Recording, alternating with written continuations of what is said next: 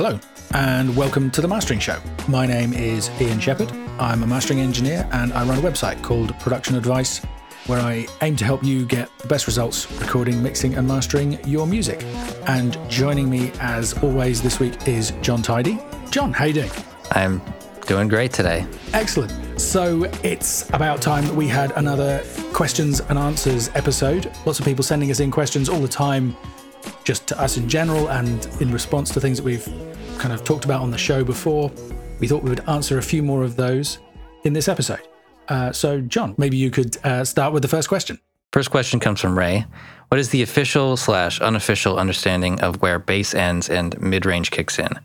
I know it is a very blurry area, but could you give a rough estimate? For me, it's it's around 300 hertz, I'd say. Oh, interesting. I, no, I'd say much lower. I think like 150 hertz for me is the top end of the bass. Okay. And after that, I start thinking of it as low mids. But I think that's the key. I mean, for me, it's just the way that we think about it. I don't know. Do you know the, what's, what frequency is a kind of the top string on a bass guitar? It's well above 150 or even 200 or 300 hertz, isn't Yeah. it? I mean, it's, It's quite it's a pretty high Yeah. frequency. mid range for sure. But uh, yeah, I, I don't know. I just I think if I'm cutting the bass out of let's say guitars or something like that, I could cut pretty steep until it sounds like it's only mid range and top. And so yeah, I, I would stop 250 to 300 hertz. Um, I know when you do your crossover for a multi-band compressor, it's somewhere around 200, isn't it? A little bit lower. Yeah. I think, I think kind of 150, 160. Okay. Um, kind of that's tricky because obviously the, the crossovers are quite shallow. Yeah. So they extend a fair way up and down in frequency. And, you know, in that crossover range, you have two different compressors working, which is kind of, which is what you have to be careful with the crossover in a multiband, um, so that you don't have those two things kind of fighting against each other. But uh, yeah, I think, well, there you go. Some, somewhere, Ray, between 150 and 300 hertz, maybe. Um, Somewhere below 20,000 hertz. well, I mean, definitely below Definitely below 500. Definitely below 400. This is our most wishy-washy answer to a question ever. But it also, it doesn't really ma- matter. It's not like, it's not going to hurt anything. It can be important when you're talking to clients. You know, if somebody says to you, "Oh, you know, I feel like this is really bass heavy," that makes me think of the subs all the way up to kind of yeah, maybe 200 hertz. But sometimes, you know, they might be thinking of it much higher up. Um, they might be somebody might say bass heavy, and they mean there's too much bass guitar in the mix, just generally, and it's it's playing in a higher register. So you know, it, it I understand that it can be all of these terms that we use, you know, are just kind of hand waving to a certain extent, aren't they? Um, and you just do your best to kind of establish some common ground. I quite often find myself um, kind of humming and singing to people in attended sessions. You know, I'll, rather than try and name the frequencies or anything else, I'll just kind of, you know, go, oh, it's kind of ooh, ooh, ooh, or whatever the frequency is that I'm talking about. That's a pretty universal language that most people understand. I love it when you send me an EQ note, like, take down minus six at 300. And like, done. I don't even need to argue. Don't even th- need to think about it because I know that you, you've got the exact frequency. And Well, num- numbers are precise. Yeah, yeah, you give me precise numbers and I don't need to think about it. Yeah, well, and and that's based. I mean, okay, so that that's kind of another little interesting take on the question, which is, I think the reason that I do that is that in the past I have said to people, "Oh, it sounds a bit bassy," or Hmm. you know, there's a bit of a resonance in the mid range, and somebody will do something that's completely different than what I was thinking about. Might Yeah. not necessarily be a bad thing, or it was where I would say that was incorrect. It's just not what I meant. Um, so yeah, it, it kind of to avoid all of that kind of confusion, it's much easier to just kind of sweep around and find the frequency that you're talking about. Um, I do remember one uh, case where I had mixed a live album. I think it might have been Black Sabbath, and um, my colleague Simon mastered it and uh, called me in to to see what I thought. And I kind of stood there for a few minutes listening, and then I said, "Yeah, I think it needs a little bit more about 73 hertz." And he pounded his forehead in frustration was like, I just took out a few dBs at 73 hertz. Um, I don't I don't think I'm always that accurate with naming frequencies, but in, in that case I, I nailed it. Um, so yeah, it's I guess I mean that's another possible answer, right? Is kind of there is no answer. So talking about bass and mids and tops can only ever be an approximation. Depends on how many times you want to divide it, right? If if, Yeah. if, if it's just mid range as a as a three band division, for me it's like 300 and then between 300 and and I don't know, 5k maybe. Yeah, yeah. Five k is the top of the upper mids. Yeah. Um, yeah, but it, but the if there's a boundary I would separate lower mid, then I might have like or like a bass mid or something like that. Like if mid range was divided into three, then the lowest bass would be, you know, up to I don't know, up to eighty. So yeah, I mean, it's it's certainly subjective and Are you saying that the frequency would move depending on whether you were thinking about mid range or bass? Because I think that's probably what is the case for me. yeah, if I have five bands, then where I consider mid to start would be different than if I only have three. Okay, folks. So if you're listening to this on social media somewhere from a link or whatever, please jump in in the comments and uh, let us know on a scale of one to 10 whether this was the most useless answer we've ever given to a question ever. think it probably might be, but Certainly a contender. that's okay. Right. Let's have another question. All right, this one comes from Jacob. I've got a question about EQ balance. I have a reply from a mastering engineer who said that I got too much high end on my mix. I sure like air on my music, but maybe I overdid it. But I disagreed with him on this one, and he replied that he wanted to use a spectrum analyzer to have equal for much of the frequencies so that the peaks uh, are a straight line of all frequencies. So my question is, is this true? Should I try to master my songs after this visual straight line in the spectrum analyzer? Or is it okay if the high end, for example, 10K and up, pokes up or down one or two dB? And is it the same with the mids and low end? So I think there, there are kind of two sections to my reply to that, to our reply to that, Yeah. Jacob, which the first thing is you have to be very careful because different analyzers can show you a different slope in the graph. So if you take something where, like, say you take white noise, which is flat across the frequency spectrum, some analyzers will show you a flat EQ curve running across the spectrum, but some of them will show that that has proportionally more high end in it, and some will show that there's proportionally more low end in it. Um, and some analyzers, uh, and for example, the Voxengo Span, which is a, a free analyzer uh, that I know allows you to adjust this, can you can choose what the slope of the graph should be to affect how it looks. So maybe on some analyzers, you should be aiming for something that is more or less flat across the frequency range. But on the analyzers that I tend to use, on the one that's in Wavelab, and I'm pretty sure in iZotope Insight as well, I tend to aim more for something where I'm seeing more bass and then a, a kind of a gentle roll off in the, the very high frequencies. Um, and I think it's similar for you, isn't it, John? Yeah, I don't think about it a lot, but I think it'd sound very bright if I was, if it was equal, uh, like totally flat frequency response from your mix. So if there, so it's not more bass than highs, or if your highs are even a couple dB above the mid range and the bass, I think it would sound very bright, uh, thin, shrill, all those. Right. I'm imagining that the analyzer that you're looking at uh, when you say that, John, probably is one that would show uh, more energy in the low, lower frequencies when something sounds balanced to our ears. Yeah, yeah. So I, I've seen things with a, like a, a minus six dB guide where from 1K up, it's a, a slope downward, but only like a fairly gentle slope down. And mm-hmm. and to me, that sounds more balanced.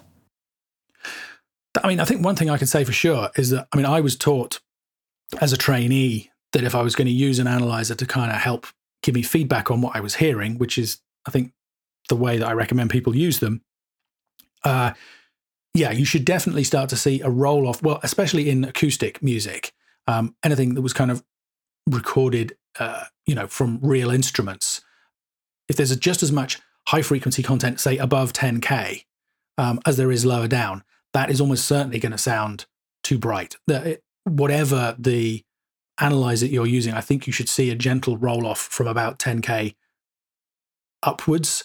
Um, I guess a possible exception to that could be, you know, kind of really full on electronica or or something with, that has lots of processed sounds where there's, there's a kind of deliberate, very high intensity, high frequency content um, in there. Mm-hmm. Um, but I mean, the other thing, uh, the other aspect of this is, I mean, so different analyzers show you different things.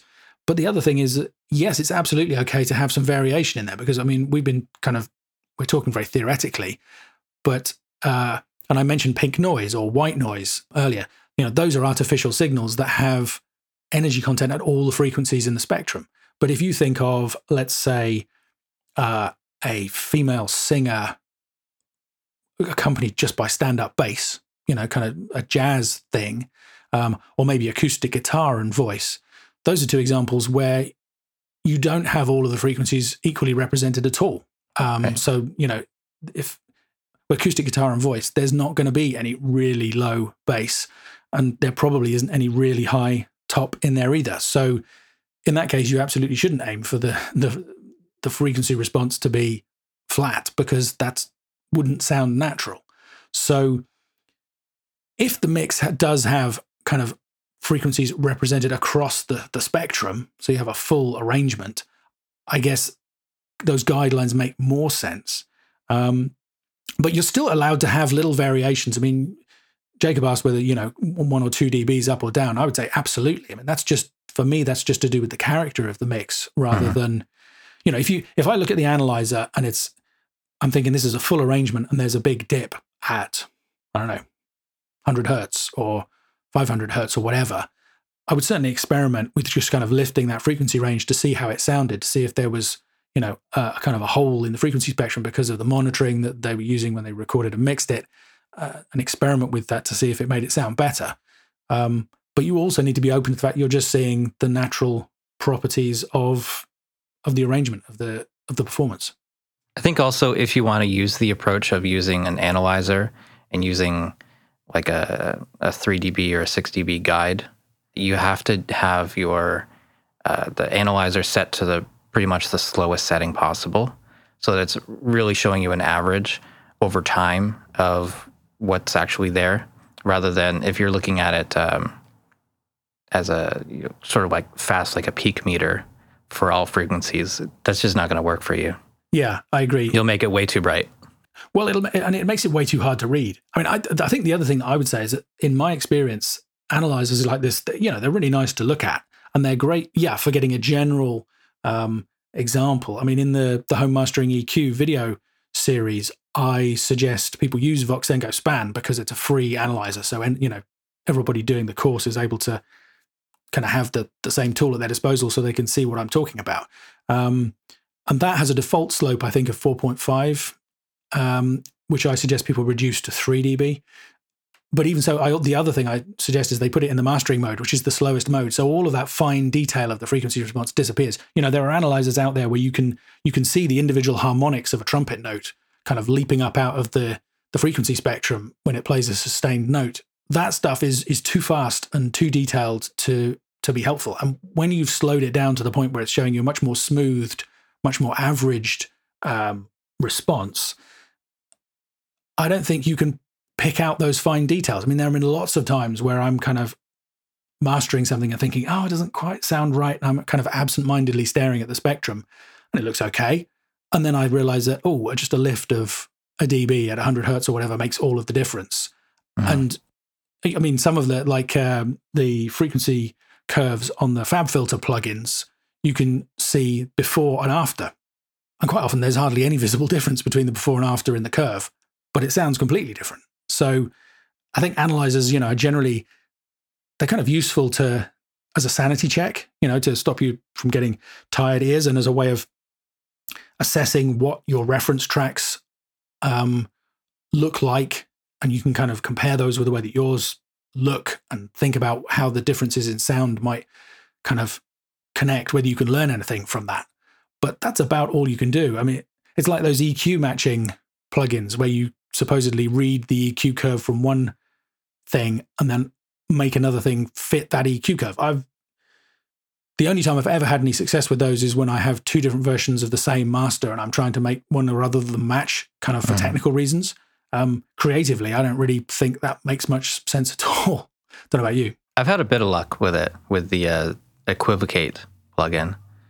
Okay, I haven't used that one. But I, I'd always reduce the amount of matching to like 70% or something like that. Right. It's it's really only helpful if one thing is way out from the rest of the album. The oh the other thing we didn't even talk about at all was reference mixes. So absolutely use reference mixes. And if it if they sound right, look at them on the analyzer and see where the high end fits there. And if it, is it flat? Is it six dB down? The three dB down or four and a half dB down? Um, you know that's that's your standard and and you don't want to do better than them necessarily. Like in, in terms of frequency response you can't beat their mix by making it brighter. It's just going to sound unbalanced everywhere you listen to it. Yeah that's a that's a good point. And also to use lots of different reference tracks um, yeah. because even out of stuff that you think sounds fantastic you'll find there's a surprising variety. There's kind of a huge range of what it's possible to record and then there's quite a narrow range of what we might choose to make things sound like when they're mastered but within that, there's still a huge amount of scope for for taste um, and for artistic decisions. So uh-huh. yeah, I think that's I think that's good. You know, listen to and look at a lot of reference tracks to get an idea. I mean, that way you don't need to know what the correct number for your particular analyzer is. You know, you just look at what it's telling you, and that will give you an idea maybe what you should be aiming for with your own music. And certainly, if they're radically different, that would ring alarm bells with me. You know, if you're listening to stuff and it sounds great and you see one thing and then you listen to yours and it shows something completely different and they're sort of similar musically, then maybe you should be listening more intently and kind of going, well, maybe is mine too bright or not bright enough? Um, I think if it's a mastering engineer, Jacob, you would hope that his or her opinion is is reliable, you know, is trustworthy. After all, that's that's what you're paying them for, um, is to give you that objectivity. Uh, so yeah, maybe the next step would be to compare your mix with some reference material in a similar genre and listen to how they sound, look at how they read on the meters. Having said that, again, if it's little variations of a few dBs here and there, I think that probably falls within the the realms of, uh, you know, musical differences rather than necessarily correct or incorrect. Next question comes from Andrew. What is your view on intentionally adding saturation to a master, and which processes do you rely on for this, if at all? It's a valid thing to do, and I do it sometimes. I don't do it often, um, mainly because most of the stuff I get in these days already has too much of that stuff for my tastes. Uh, sure. You know, I think, uh, you know, it was a thing back in the 60s and 70s when everybody was recording to analog tape.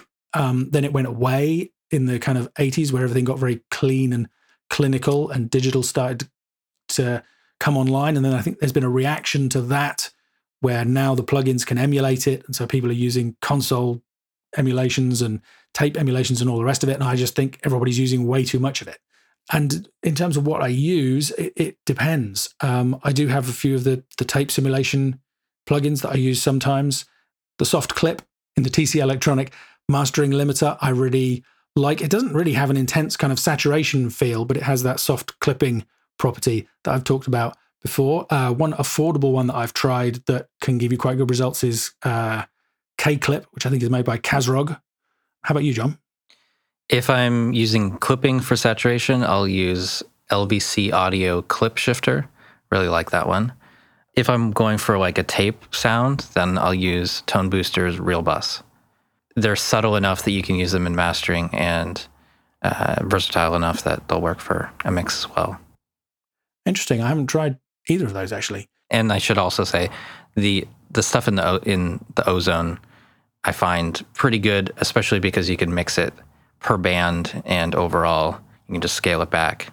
And so I, I I've gotten pretty good at using that one as well. The exciter module, yeah. Yeah, I would agree.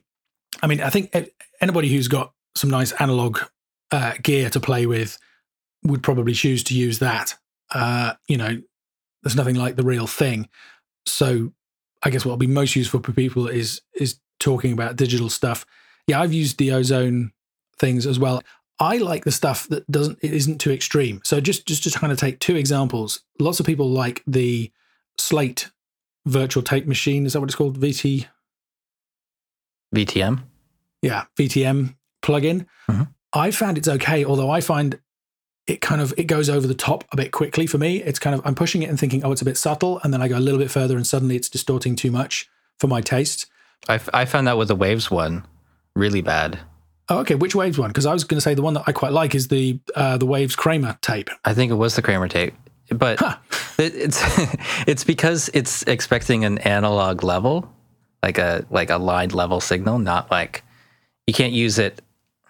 Uh, the way that we master stuff is usually to to crank up the levels at the beginning of the chain, Mhm. and you can't do that with this. You got to trim it back by 20 dB before going into this, and then bump it back up. Right. Or or you add it kind of earlier in the chain. Yeah, yeah. So you have to be really careful with the levels, or it's just way over the top. So, and I don't find that with some of the other ones. I, I find the other ones are just more subtle. The thing I like about the Kramer tape though is that it doesn't change too much else. It's mainly saturation that I get from that. Whereas the thing that I find with the slate is that it has quite a dramatic effect on the EQ, Okay. which I think is what quite a lot of people like about it. Um, is Yeah. that it kind of gives you that kind of nice solidity in the low end. Um, but I, it's a, it's a funny thing with me. It tends to be that saturation is probably the last thing that I would consider adding to a master. You know, so I start off its level, its EQ, its dynamics, and then if I think, oh, maybe it needs a little bit of something, kind of a little bit of grit, a little bit of something to soften it up, or aggression, or whatever. Um, if I then put something on and it dramatically changes the EQ, I'm likely to just kind of go, oh no, not that, um, just because it's too much at that stage in the in the process. Um, so that's that's kind of not to say there's anything wrong with the VTM as such. It's just it doesn't work that well for my workflow. But then maybe it's intended more as a, a kind of a mix bus process when people are mixing rather than a mastering tool. Yeah. Uh, what I like about the the ToneBoosters ReelBus is that there's five or six different models of of tape that it emulates, and I find that a lot of them are very sort of smooth sounding, and you can mix in a lot of other uh, elements like I, I would never use Wow and Flutter on a as an effect on a master No, no, agreed. and I would turn down all the noise and and things like that. But you can uh, you can apply soft clipping there. You can adjust the amount of saturation. There's a MS control even for it. So Their stuff is pretty affordable as well, isn't it? it is, yeah, it's very affordable. So um, Yeah, I've, I've been using their stuff for quite a while, and yeah, just it sort of adds like a smoothness more than like a distortion to it. So I, I find that if I have a like a favorite tape model, I might put that on early in the uh, in the process of mastering the album, only when I know that it needs some warming up or smoothing and things like that, and I kind of mix or master into that. Yeah.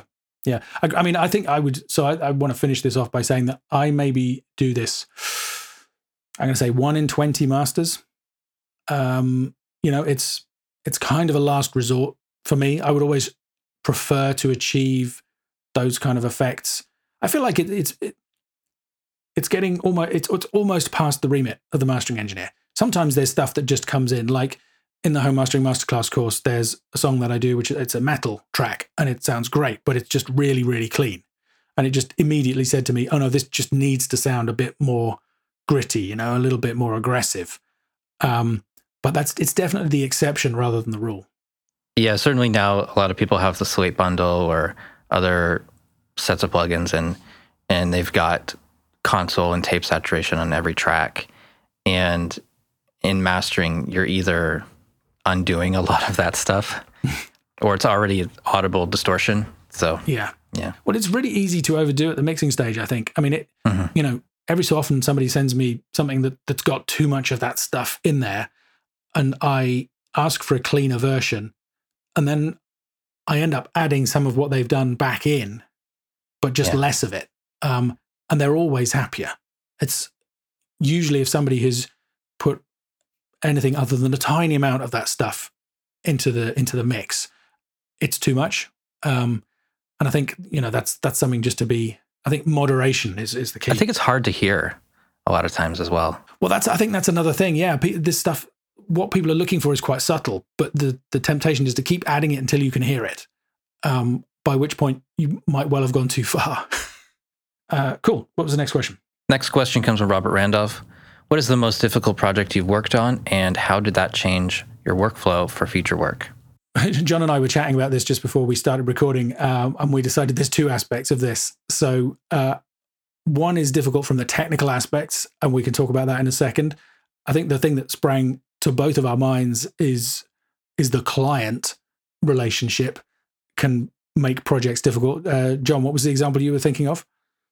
So I, I was doing a remastering project for some stuff that was uh, recorded, I don't know, 60, 70 years ago or something like hmm. that. Mm. Um, and it was, you know, it was printed to CDs back in the, the 80s, 90s. And we're doing a new compilation of it and stuff like that. So I'm I'm doing my work and then I send him stuff to listen to and then he has computer problems at the same time and he thinks that I'm sending him a virus. So that made things a little hectic. And um, and the the other thing is he couldn't hear a lot of the changes I was making because he's like 90% deaf. So he's, he's got to like yell at me through the phone or I've got to yell so he could hear.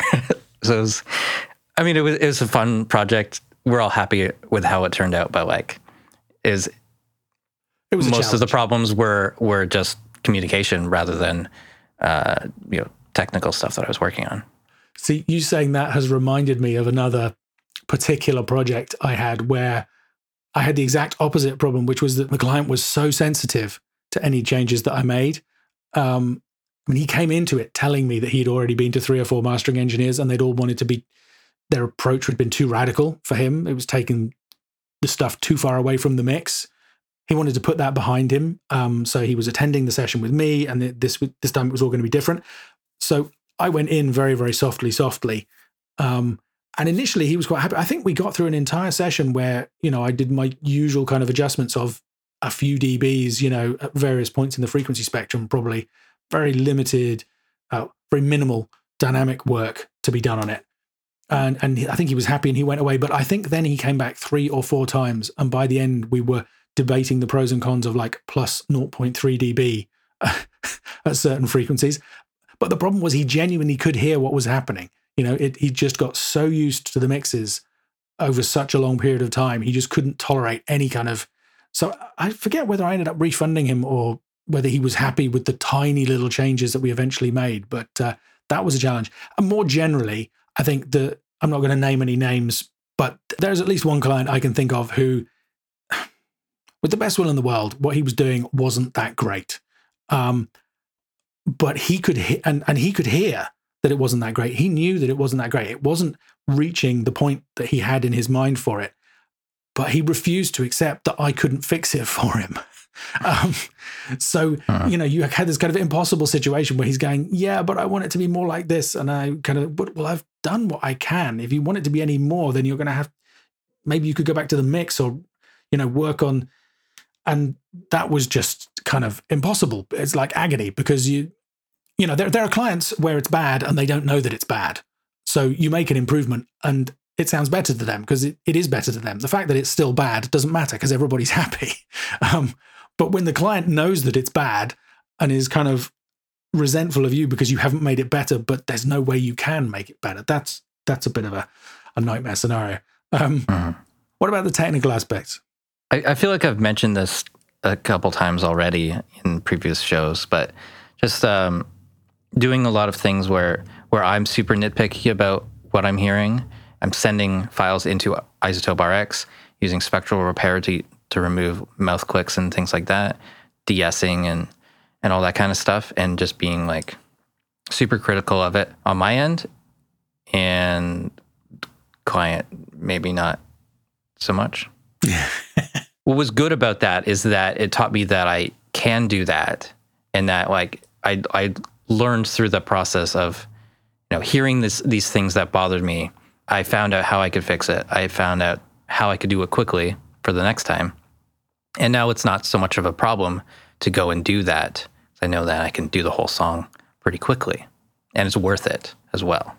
Yeah, that's that's a useful lesson. I mean, I think and what I'm hearing is that you know you're kind of doing work that you are maybe not going to be able to build a client for because you feel that it's worthwhile and that the project deserves it, but they're not necessarily going to perceive that as money well spent. Um, But I don't I don't do hourly for mastering, so Okay. Well, no, neither do I actually. Although if something goes way over, I mean, there I can think of restoration projects that I've done where I can hear all kinds of problems that the client is just not concerned about, and I'm kind of thinking, but there are people who are going to listen to this who are going to be upset by these things. I mean, that's another that's a tricky situation. In both cases, the the positive side of it is, yeah, we get to hone our skills. You know, we get to mm-hmm. um, learn how to deal with those things, work with them more effectively, and, and figure out the limits as well of what you can and can't do, and when it is worth putting the effort in and when it's not. Yeah. And another thing I learned, I think it was even on the same session, how to extend the length of a song. I, I the, the tail end of the song, it was just cut off in their mix. And mm-hmm. we couldn't go back to the original mix and, and, you know, change that end marker to make it longer. So I found a way to make it fade out smoothly and not just by making it shorter. I had to find a way to make it longer by I think I think I think I made the tail end three times longer and faded mm. out smoothly. Yeah. Was that did you add, like do an edit to extend the Yeah, it was like um, cut the last half of what was there, duplicate it and then uh, turn it down. I think it was 12 dB and then re- kept kept repeating that. So I'd take half of that and then move it over and crossfade it by half and then turn that down to 24 and then the next one you know down to like 64 dB yeah, or I've, something like that I've I've done that and that's uh it's satisfying when you get it right but it's so time consuming because trying yeah. to get it to sound smooth between all of those sections that you're edi- editing together can be yeah. a real nightmare it, it, and, it, and it's like really low level stuff at that point but like it's got to be right it's got to be right. And yeah, when it's well, the thing is, when it's not right, it just sounds completely wrong. It's mm-hmm. it's like surprising. It's almost like the more subtle it gets, the more obvious it is somehow. And it was it was critical for me to get that right so that I could get the timing of the next song to start right. Yep. Yep. yep. That's uh, classic examples. I've got um, one I'm actually holding here. It's a box set of Sandy Denny, uh, English folk singer, uh, BBC sessions, so Peel sessions, but also earlier. I remember this being an incredibly challenging job because of the variety of sources. There was stuff that came off analog reels, there was stuff that came off. Um, back in the day, the BBC would record stuff to transcription discs. So basically, straight down to it wasn't vinyl, but uh, I don't know, maybe it was shellac or some other uh, cut live, basically. So it's kind of like the only version of it that exists was on something that sounds worse than vinyl. Um, and some of these were bathed in hiss. Um, and this was before iZotope RX was around. So we had some pretty primitive denoising materials. I think denoising is one of the most challenging things I come up against because as soon as you start using it to the point where you get a substantial reduction in noise, you start hearing more artifacts, which can be much more distracting than the noise was in the first place. I think it's a general rule with me that the toughest stuff is where you start, where I start going around in circles. So with these, you know, I would do an EQ'd master and then I'd run it through the, the denoising processing and then I would tweak the EQ because you'd lost a little bit of that, the high end kind of feel of it from the denoising process. And then the noise would become more noticeable again. So you denoise it a bit more, but then you'd listen to it and there were too many artifacts and you kind of go, and I just remember, I think maybe a week that I spent on this. It's a four CD set, and I think I probably it was like maybe a week of you know working till two a.m. to try and get this thing done for the deadline.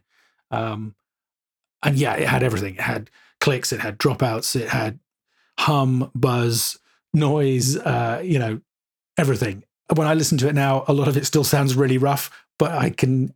It's still kind of satisfying because I know how much worse it sounded before that. mm-hmm the last thing I would say on this topic is those are the most difficult projects. But again, another thing you can learn from working on them over time. The more mastering you do, you get better at assessing how good something can be, is going to be when you first listen to it. You know, when you first start out, you want everything to sound like, I don't know, Pink Floyd or whatever the ultimate in sound quality is. And that's just not going to happen. There are some things that are never going to sound I mean, you know, even in like say a, a more kind of indie or lo-fi genre, you can't make everything sound like the best of the best. Uh, and figuring out that balancing act of uh, the kind of the, the cost benefit ratio. Yes, I could spend another two hours tweaking the EQ on this song, but will it really sound twice as good? Or am I better served in the project by just moving on to the next thing? Um, it's not to say you should ever give up. I think I've talked about this before. There's this kind of weird balancing act of not wasting effort trying to get something to sound better than it has the potential to, but at the same time, not giving up on something that doesn't quite sound right. Um, and kind of finding the perfect balance between those two. I think, I think that's one of the big things that makes a difference between, you know, a pro engineer and uh, someone who does some mastering or who, you know, likes to enjoys mastering kind of uh, as a hobby or out of for their own satisfaction is becoming more time effective in terms of what you do just because you're able to kind of hear something and go okay i can get this there. And that's that's what's going to serve it well and then i can move on to the next thing um, which is maybe a slightly dull lesson to learn but it's extremely useful. Does that ring true for you? Do you think do, do you feel like at the at this point you can listen to something and think yeah i'm going to be able to get this you know however far it's going to go or is it still something of an exploration I can usually see the potential, and I can uh, start thinking about EQ changes. Often, I, I can hardly resist bringing it into Reaper and, and throw an EQ on or a limiter and, and just start tweaking it as I'm actually critiquing it or whatever. So um, I, I usually have a good idea of frequency balance and things like that that needs to be corrected. I should say I'm still at the point where sometimes I don't know what I'm going to get until I start using the EQ. Well, that's the same for me, actually. Like how much something's going to clean up if I take out this frequency, or you know, how how is a one dB high shelf going to affect the overall sound of this song?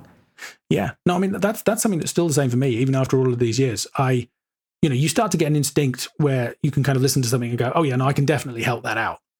Mm-hmm. But but but you never quite know quite how far you're going to be able to take it. You know, sometimes you go in and you just kind of notch out that EQ or whatever it is, and it just transforms the whole thing. And other times you go in and you you you make the adjustment and actually, well, that's a better, but something else is worse, and it you end up just kind of like chasing bubbles under kind of plastic. what's what's the word yeah. I'm looking for? No idea. okay, you know that transparent plastic that they cover books in in schools to protect the covers, yeah? But you end up with a little air bubble in it. So you put your thumb on it to try and smooth it out, and you just end up pushing the air bubbles around. You can never. Fl- so maybe you could get like a, a needle and. that is the correct thing to do. yeah. That's not off topic at all. no, that's not off topic at all. That's, that's we should fine. wrap up. I got to go. Okay, absolutely. Thanks again to everybody for sending questions. Jon, thanks for helping me answer them. Please head over to themasteringshow.com and sign up for the email list if you want to be notified of future episodes and any special offers or unusual uh, events that we might be putting together.